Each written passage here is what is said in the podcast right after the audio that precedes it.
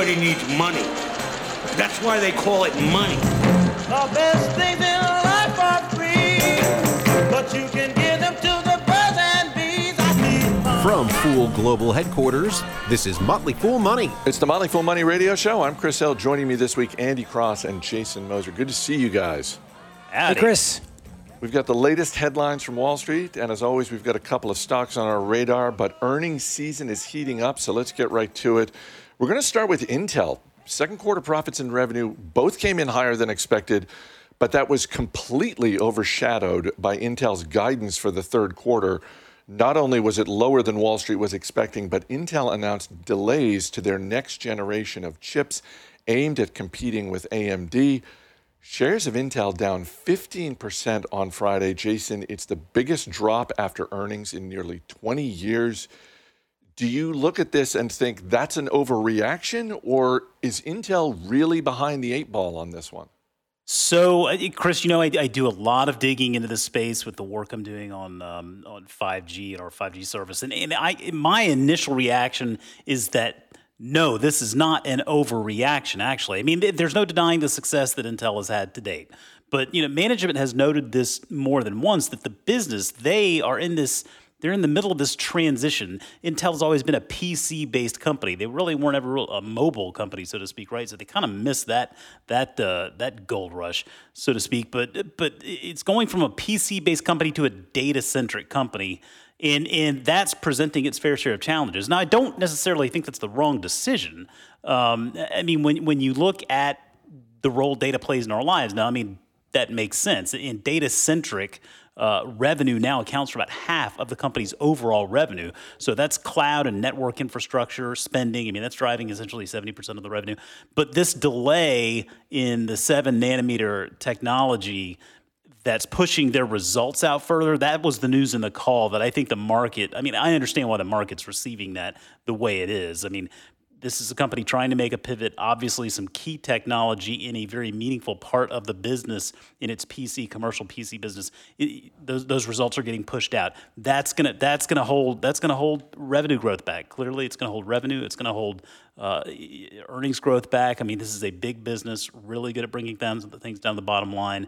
Uh, obviously, uh, an R and D machine, two point two percent dividend yield. Lots of things to like about it, but uh, I, you know, they they really have to kind of prove themselves here. The burden of proof is on them at this point. Yeah, yeah, Chris, the stock has actually look over the last few years. It's actually done okay. You had that little dividend in, beating the Nasdaq over the last ten years, though, has not has really trailed the the, the wider Nasdaq um, tech market. So, you know, $255 billion market cap. Jason said a little bit of a yield, nice little grow, and not that expensive. You know, probably going to be an okay holding for those who are looking for more stability in their portfolio. They're not really going after the, the rocket ship growth. Like I said, the stock's done pretty well, had a nice rebound this year. So, you know, just more of a steady business, but clearly there's some concerns about some of the growth angles. Shares of Microsoft flat this week despite fourth quarter revenue coming in north of $38 billion. Great way to wrap up the fiscal year, Andy. The cloud division continues to deliver, and Microsoft's gaming division had a really great quarter. Yeah, those are really the highlights, Chris. You look at the big winners on gaming with Xbox and their cloud, the Azure business, um, growing 47%. That's actually a little bit of a deceleration, though, of the last few quarters and over last year. So I, th- I think there's some concerns in there. The stock sold off in, uh, after the earnings um, this week. Um, but like you said, revenues up 13%, 38 billion. That was much higher than management guidance at 36.8 billion. Operating income up 8% as they continue to kind of manage with some of their costs. Part of that cost is they're closing those 80 stores we talked about before on the show. Uh, that's a $450 million hit, with part of that coming in in the second quarter. Um, so the, the the segments, when you kind of break through the quarter of the segments, Chris, it's really interesting with productivity and business processing up six percent, um, LinkedIn up 10 percent, and Dynamics and Cloud up 13 percent. Their Dynamics 3 365 business, which is like CRM and planning tools, was up 38 percent, and like you said, really their intelligence intelligent cloud, the Azure business continues to show more and more growth, really benefiting from the work from home, remote workplace with Teams and the like um, for Microsoft. And that's driving most of their growth along with the gaming, which was just gigantic. I think it was up 65%. Uh, their Xbox sales were up 65% for the quarter. Yeah, and Teams got a little added uh, bonus publicity this week when Slack uh, filed a lawsuit in uh, in the EU. Um, I guess Slack is now admitting that Microsoft Teams is actually a competitor. Yeah, sure is. I mean, they, I think they've been pretty much on that train for the past, really since they went public maybe a year ago with Stuart Butterfield kind of being a little bit cheeky with some of the com- competitive with teams. But concerns around antitrust there from from their perspective that is tied so teams is so closely tied into the office business reminds me a little bit of what we saw with the antitrust uh, fights in the late '90s and early 2000s. Um, with at that, at that time it was the browser wars tied into the dominance of, of Windows OEM. So um, so the, yeah, that's something we'll have to watch. But it's probably it's more impactful for for Slack than than than Microsoft. The worry with Microsoft, the one kind of weakness we saw was continued on the advertising front. Their advertising business was down 18%, and that's a trend that they expect to continue this year. I wonder what the management team at Zoom thinks about this Slack uh, yeah. legal filing. Like, you know, it I, I, Zoom and Slack obviously different businesses, but certainly dealing with the same competitive forces from a company like Microsoft. And yet, it really does seem like Zoom has been able to gain a lot of traction through this pandemic, whereas Slack, they're having to do a little bit more convincing, perhaps, as to why they're a more compelling solution, I guess. It's interesting, and in the in the retort Microsoft had for Slack, it was that they they lack a very robust video conferencing tool like Teams is. By the way, Teams now can show 49 users at one time. It used to not be able to do that. I think that's what what Zoom can do. So they can they clearly are going into the space for the remote work face space also with schools and it's not just companies is with uh, organizations and schools is an important market for microsoft and slack doing that video it's not for lack of trying they certainly yeah. did try it for whatever reason they just failed at it yeah Last week, we led the show with Twitter being hacked. This week was better, though. Shares of Twitter up thanks to a second quarter report featuring a nice jump in daily active users. And Jason, I feel like we say this every time Twitter has a surprisingly good quarter they need to prove they can do this two, three, four quarters in a row. Yeah, yeah, yeah, Chris, you know that that gif of Larry David from Curb Your Enthusiasm where he he's just kind of sitting there. He's like, eh, I don't know, maybe so, maybe not. He's sort of you know deliberating in his own mind. I mean, to me, that's I, that's what Twitter is to me at this point. I feel like it's that it's that investment. I, I see the good, I see the bad. It's just I don't really know what fully to make of it at this point. I mean, the biggest question to me remains, and it's a shame that it still does for as long as they've been public. What is next? They need to do something to take this network to the next level because right now they just are not doing it.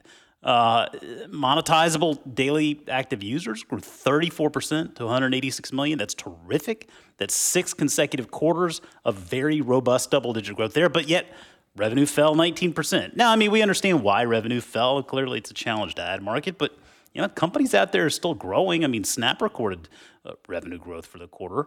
Uh, so to me, it just keeps feeling like they're just not doing anything to take the business to the next level. And, and you know, I told you a while back. I mean, I, I, I cut ties with the investment. I mean, you know, it just because that was what I was seeing. And I, I, don't know that we saw anything in this quarter that leads me to believe they're on the cusp of anything new. I mean, there were rumors of subscription and whatnot, but that word was mentioned three times in the call, right? They, they, there's no there's no plan there. It's just a seedling of an idea. Uh, so still, you know, a good quarter. Still, still big questions to answer. Shares of Intuitive Surgical hitting an all-time high this week after second quarter profits more than doubled the expectations of Wall Street analysts. You tell me, Andy, is this a sign that the worst is over for Intuitive Surgical and uh, the path is clear? Or was this kind of a situation where, look, accurate forecasting is tougher than ever because of the pandemic? Yeah, I think a little bit of both. So, uh, Intuitive Surgical makes the Da Vinci robotic um, robotic uh, surgery systems, minimally invasive for urology, thoracic, and uh, gynecology, among other things. Sales down 22%, instrument and accessory sales down 20%. That's about a little more than half their sales, and system sales down 24%. Da Vinci procedures were down 19%, Chris. So there a lot of talk in the release and the call, and they talked about this for the, for the year really about just as as hospital centers and, and surgical procedures that are not required um, have fallen off, and there's a lot more focus, obviously, going into um, to fighting the COVID nineteen pandemic and and treating that um, that disease. Uh, we're just not doing nearly as many surgeries as, as they used to. So that has really impacted overall um, for the year for Intuitive Surgical. But we are starting to see a little bit of that slowdown. They, across the world, they're starting to see different ge- geographies improve faster than what we have seen in the U.S. So I think investors are saying, "Wow, this is the leader in this space."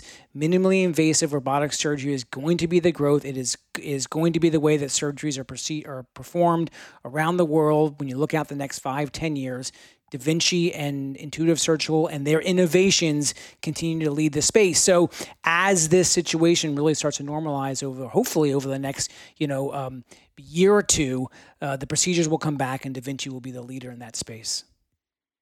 On last week's show, the stock on Andy's radar was Boston Beer. This week, that stock was up 25%. What happened? We'll tell you next. So stay right here. You're listening to Motley Fool Money. Welcome back to Motley Fool Money. Chris Hill here with Andy Cross and Jason Moser. Shares of Boston Beer up 25% after second quarter profits and revenue came in much higher than expected. Andy Cross, how much Sam Adams are people drinking during this pandemic? Actually, Chris, not very much Sam Adams. It's uh, maybe of the company, but it's really truly seltzer and twisted tea with a little bit of dogfish that are driving the bulk of volumes. As you said, it was a really impressive quarter compared to, I think, what we were expecting. Even it was much higher than what I was just expecting. Sales up 42%, net income more than doubled. Depletion, which is the sales from distributors to retailers, was up 46% for the quarter. Chris, shipments just of their um, of their alcohol. Sam Adams shipments were up 40%. So earnings per share really had a, a, a, monster quarter. Hard seltzer, twisted tea, and a little bit of dogfish, which they acquired a few years ago, coming online. Uh, you just look at what Boston Beer is doing. They've really trying to manage their cost structure, taking care of their employees at the brewery is a big focus. But clearly, that brand, the Twisted Tea, Truly Seltzer brands, um, I think uh, uh, Jim Koch, who founded, owns more than 20% of the of the stock had mentioned that Truly Seltzer is one of the only seltzer brands that was not introduced this year that is taking market share. Incidentally, Chris, they also are taking a little bit of market share, it seems, from the wine and spirits category of anywhere. So for those of us who like our spirits, uh, Truly Seltzer taking a little bit of share. Very impressive quarter, and the guidance that they had, which they which they withdrew, they kind of brought it back for on the earnings per share growth, but also on the depletions growth for 35%. So it looks really impressive uh, from Boston Beer. Digital sales for Chipotle rose more than 200% in the second quarter, but shares falling a little bit this week, Jason. Um, that's an amazing number, but it still wasn't enough to make up for the fact that restaurants are closed. Yeah, uh, I mean, it, it, just a handful of, of their stores are, are still closed, which is good for them. Um, I mean, I think all things considered, yeah, I, I, thought this was a really impressive quarter. I mean, I think we're going to look back five years from now and we're going to see a Chipotle that is a lot bigger, uh, even more mobile, and quite possibly Chris has even you know better queso than they do today, which I, I know it, it, feels like there's only room for them to go up in that regard. So so maybe they make some investments on that front and, and really surprise us. Eh, but I, I think at the end of the day, it's still a good stock to own. I mean, you look at some of these numbers, like revenue revenue is only down close to 5%. I mean, that's $1.4 billion still. I mean, comps down close to 10%. That's understandable given everything that's going uh, going on in the market. But but they are back up almost fully operational. They're investing a lot in those Chipotle lanes. So I think that as time goes on, they're going to ultimately make it easier for the consumer to get their product, which is what a lot of successful e-commerce companies have done, obviously. Uh, so, so I mean, I think that you, you know when you focus on making sure that you can get your product to your to your consumer uh, in virtually any way possible, making it easy, and you have good food, then people tend to come back. I mean, they're really investing a lot in delivery, uh, and, and honestly, when you look at it, they're still talking about doubling the store base, and and getting to that point with average unit volumes of, of $2.5 million per year. Now, if you do the math there, you're talking about $12.5 to $13 billion in sales annually for, for this company, which is more than double what it's doing now. Now, I'm not saying they'll fully get there, but I'm saying they've got, they've got a reasonable shot of getting close. And if you believe that that, that is the case, then you can certainly still see uh, room for this stock to, to perform well in the coming years. Shares of Tesla down a bit this week, despite the fact that the company reported a profit for the fourth quarter in a row Andy, what's your headline for Tesla this week? Yeah, some of the news on the production side we kind of knew because they had given a little bit of an update. A couple big kind of strategic pieces of news. They announced that uh, they're going to build the next gigafactory in uh, uh, outside Austin, near Austin. It'll be on 2,000 acres, Chris, and employ more than 5,000 people. Will be an ecological paradise, as uh, Elon Musk um, calls it. People will be able to visit that area, and I don't think necessarily inside the factory, although who knows around that area. It'll be for the Cybertruck and the Semi, uh, Model 3 and Model Y for the eastern United States, and then California will continue to do Model S and X, and then Model 3 and Y for the western U.S. Um, so obviously a lot of uh, excitement from the Tesla side to be able to invest in that business. It actually was a, a pretty good quarter when you look at the numbers. They still get a lot of that money from the regulatory credits, and that helped their profitability. So some concerns on watching about what that growth may look like, but um, the stock has done just phenomenally. I think it's up more than 500% over the past year, and a lot of excitement around Tesla and the innovations and the investments they're making to continue that growth uh, projection going forward. And Musk maintaining they're going to hit that uh, delivery goal by the end of the year. Yeah, it's still the goal. The uh, you know they they they shut down the California factory for a good chunk of the quarter, so it's even all that much more impressive. Um, I think they may have been a little bit cagey on that five hundred thousand target, but still going there. And you know, given the results recently, you can't put it past them. Coca Cola's second quarter report featured the biggest drop in revenue in 25 years, but shares of Big Red actually up this week on comments from CEO James Quincey. Jason, he says the worst is in the rear view mirror. What do you think? Well, that's the hope. I mean, I, I whether that actually is the case or not remains to be seen. I don't think we're going to get quite back to the same level of, of economic shutdown that we had before. So maybe he's right there. Um, that, listen, this has been a bad stock down over the last five years, and I certainly understand why. It's got 400 master brands. Less than 50% of, the, of those are global, regional, and the local brands that are actually responsible for 98% of the company's total revenue. They rely on some serious, serious brand power there. And what's made them so successful – just beyond the massive distribution network, their core product, it's, it's starting to turn against them, even just a little bit. Unit case volume down, uh, marketing, it, there's going to be some more marketing spend here in the back half of the year, so that could certainly weigh down results if, if they do run into some headwinds. Um, I, you know, I just I'm not I'm not fully compelled by this business. I get it, I understand it, but it, but it certainly seems like it's a it's a different day, and soda just doesn't hold the same status. It is interesting to see, though, when you compare Coca Cola and Boston Beer. Uh, you know, we don't have live sporting events. I mean, we're, we're starting to get it, but we can't go to them. Um, that appears not to have really hurt Boston Beer over the last quarter. It's still hurting Coca Cola. Well, yeah, and I mean, there's you know that that false sense of security and happiness that you get from drinking more and more of Boston Beer's products versus something like a Coca Cola. So yeah. that probably has something to do with it. But yeah, I mean, again, Boston Beer, great example. Their core product in Samuel Adams has started to turn against them. The success of that business really has been primarily due to what they've been able to do in seltzer in, in expanding the portfolio. So always always good to remember.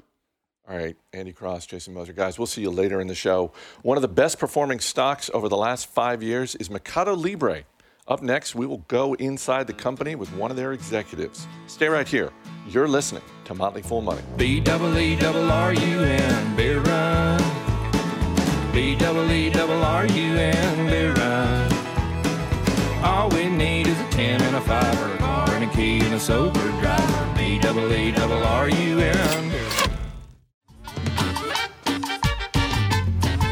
Welcome back to Motley Fool Money. I'm Chris Hill.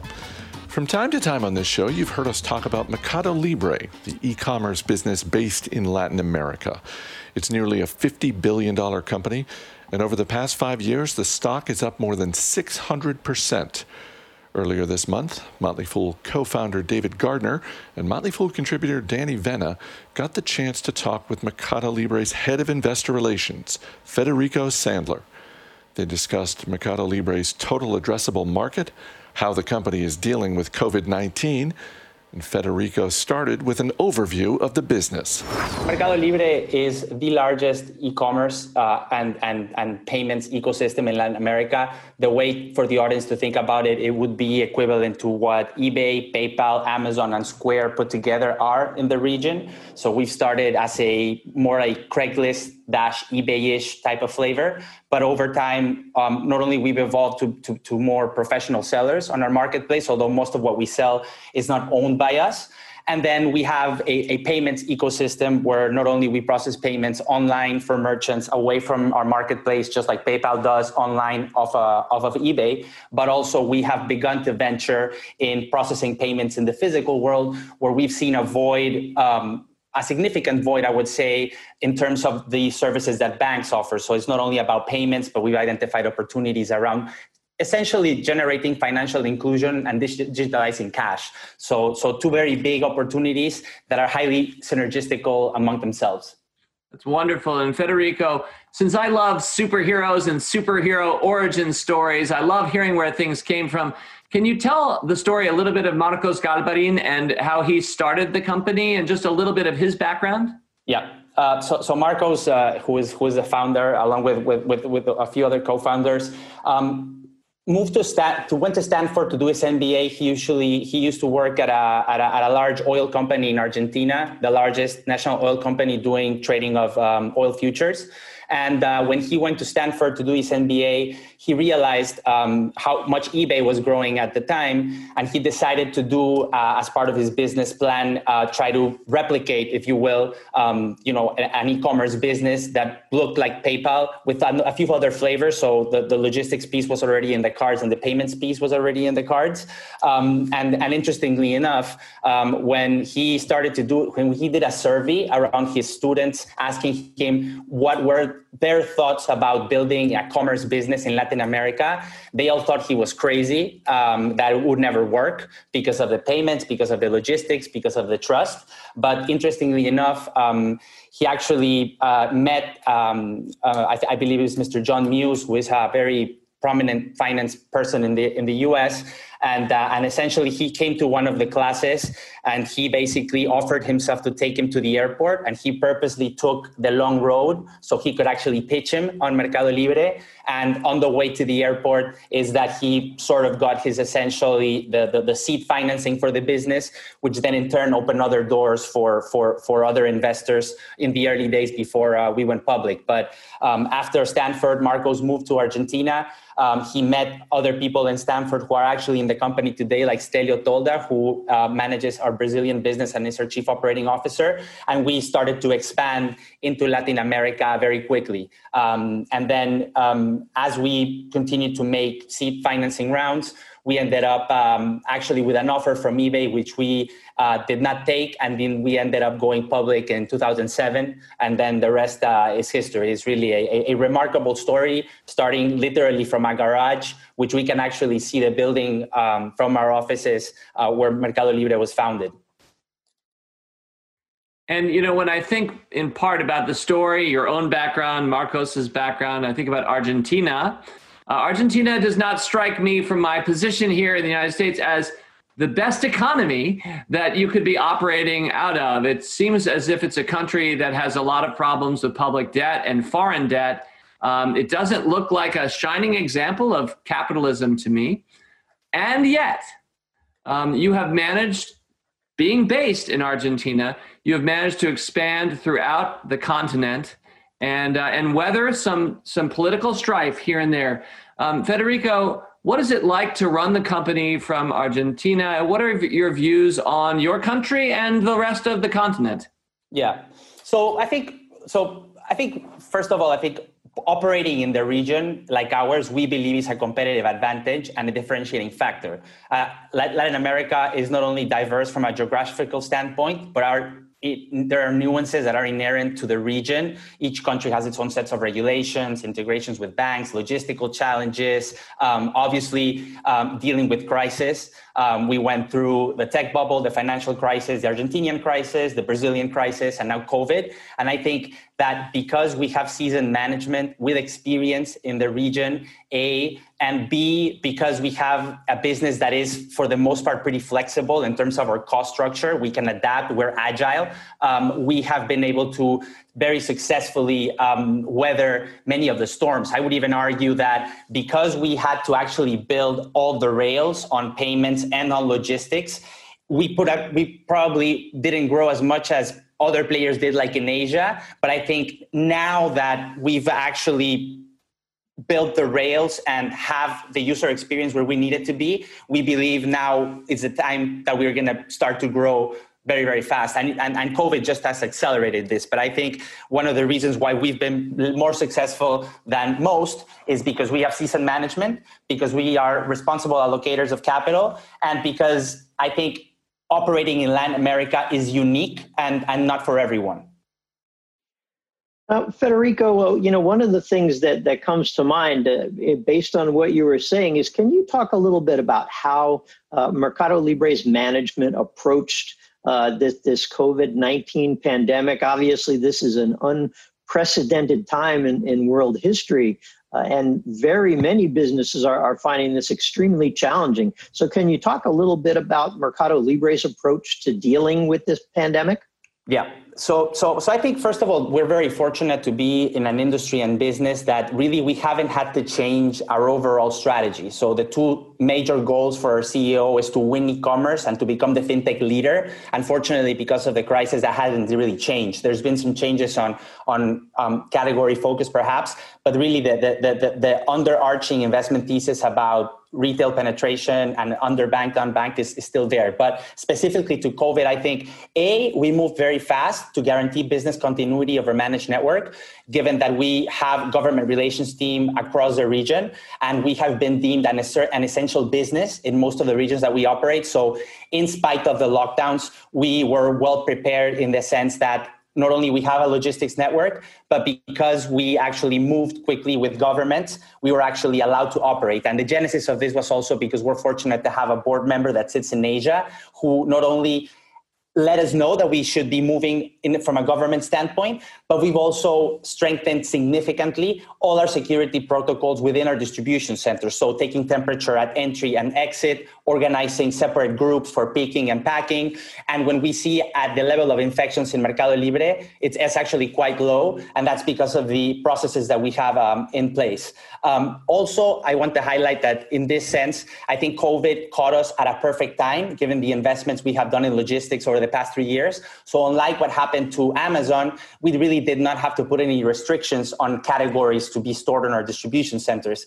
And then, um, like I, I briefly mentioned, I think the other thing that has happened more shorter term is um, some of the organizational focus has been uh, on certain categories like consumer packaged goods, given the pent up demand of the category. And though it's still single digits of our gross merchandise volume, which would be the equivalent of the sales of a retailer. We're a commission based business, so we make a percentage of the gross merchandise volume.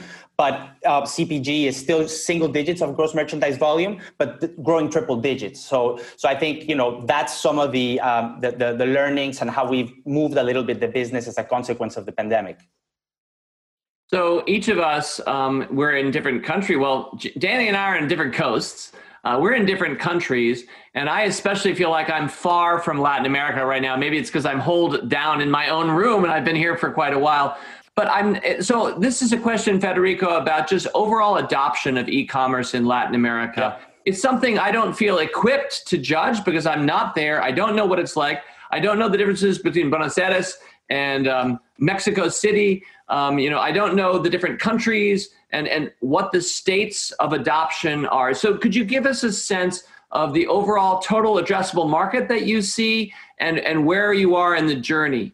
Okay, so let me break down um, where we are. First of all, first the addressable market, separate for payments and commerce, and then I'll tackle um, around um, what we're doing in that respect. But so directionally for Mercado Libre, and Mercado Pago, we look at a region according to the World Bank that has approximately 640 million people, of which of which roughly 362 million and growing are internet users, and roughly um, 250 million are online buyers. During 2019, we had about 40 million unique buyers. Uh, so 20 years out, we're not even close to what the addressable market could possibly be, not only in terms of people engaging with our platform, but when you look at the purchase frequency of Meli relative to some of our American counterparties, let alone the Asian ones, there's about 10 purchases per user per year on Meli. I think that's like three or four X in the US, and that is like almost seven or eight X in Asia. So on the commerce business, I would say even 20 years out, it's still early days, and I think we are incredibly optimistic about the opportunity ahead of us.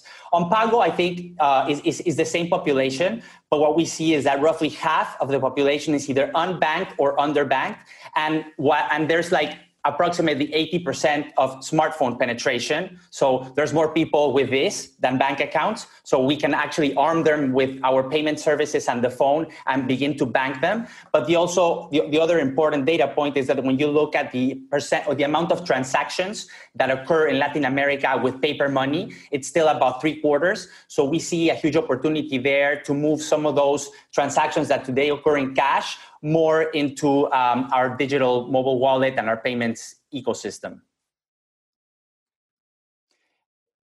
Really well broken down. Thank you very much. It is interesting just to think about um, the different states and stages of e-commerce and it seems like it kind of goes from east to west the east has adopted it massively and used it most of all those of us in north america feel as if we're you know keeping up and then we yeah. look at South America and we see that there's still so much opportunity for growth and penetration.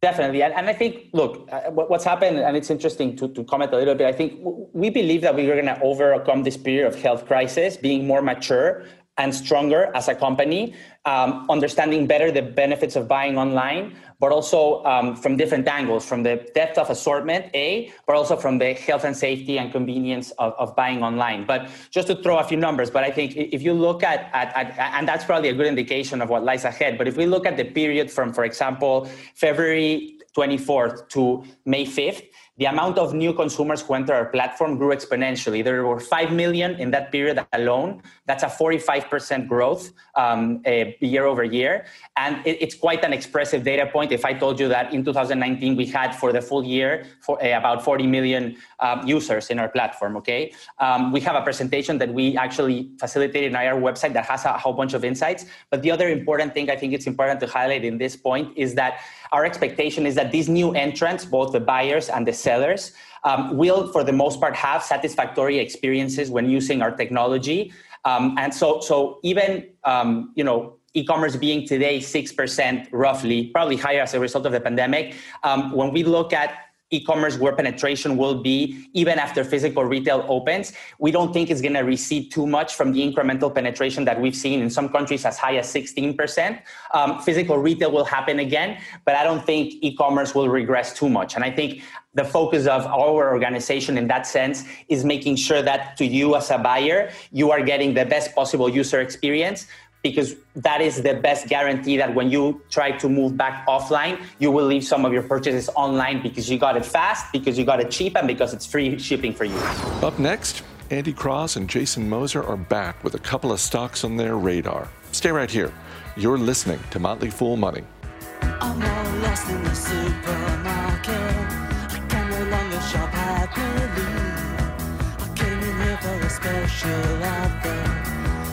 offer.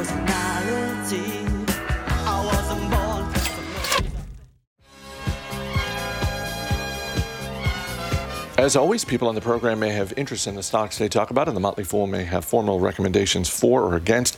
So don't buy or sell stocks based solely on what you hear. Welcome back to Motley Fool Money. Chris Hill here once again with Andy Cross and Jason Moser. Guys, one more news item before we get to radar stocks. This week, Disney announced major changes to its movie release calendar. Planned sequels for the Avatar and Star Wars franchises have been pushed back a full year. And the release of the live action version of Mulan, which had been slated for August 21st, has been delayed indefinitely. Andy, I'll just start with you. It's really starting to get bad for the movie theaters.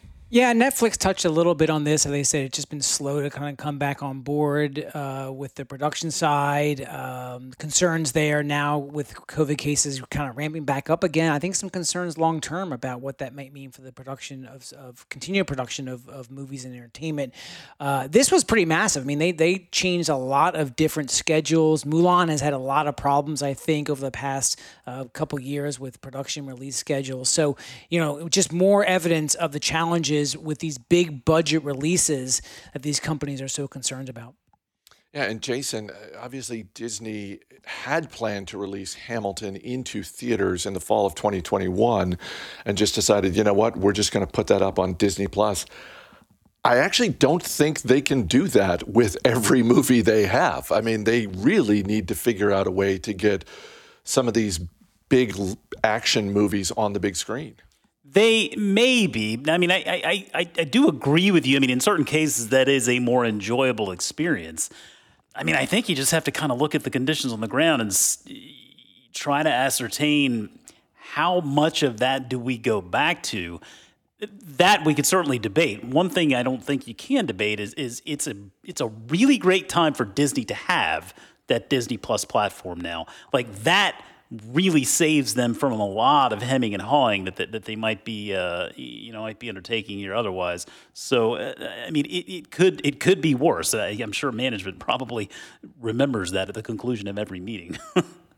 Let's get to the stocks on our radar. Our man Dan Boyd's going to hit you with a question. Andy Cross, you're up first. What are you looking at this week? Dan, I'm looking at Equinix, a real estate investment trust that operates more than 200 data centers around the world for, I think, more than 3,000 customers, coming off its second best qu- first quarter of all time, where peak traffic was up 44%. So, this is a company that provides these big data centers companies rely on them to maybe to, to move network traffic, internet traffic around. Of course, as we've been spending more and more time connected to our devices and all of Internet of Things, internet traffic more and more important. $65 billion market cap. Stock's done very well. Nice little 1.4% yield. Um, generates 1.3 billions in friends in, in funds from operation cash flow for the company, 25% of revenues. Stock's up very nicely. So I'm looking for a little bit of a pullback before I go shopping on Equinix. Dan, question about Equinix? Not so much of a question, Chris, merely an observation. I think I have the hardest job on this radio show because I have to attempt to make jokes out of Equinix as a radar you know, you know, you could you could ask an actual investing question if you wanted. Yeah, well, not, not right now. Jason Moser, what are you looking at this week? Oh, man. Okay. Well, we've talked a lot about alcohol on the show. So, not to be mistaken or confused with Jose Cuervo, my company is Qorvo, Dan. Qorvo, ticker QRVO. And uh, Qorvo is a market leader in radio frequency solutions and semiconductor technology. So, in simplest terms, it's a chip company. But as we roll out into 5G, uh, Qorvo is a company that is focused uh, in, in, in, you know particular on this ultra wideband uh, product, which is basically responsible for sending lots of data over short areas with low power.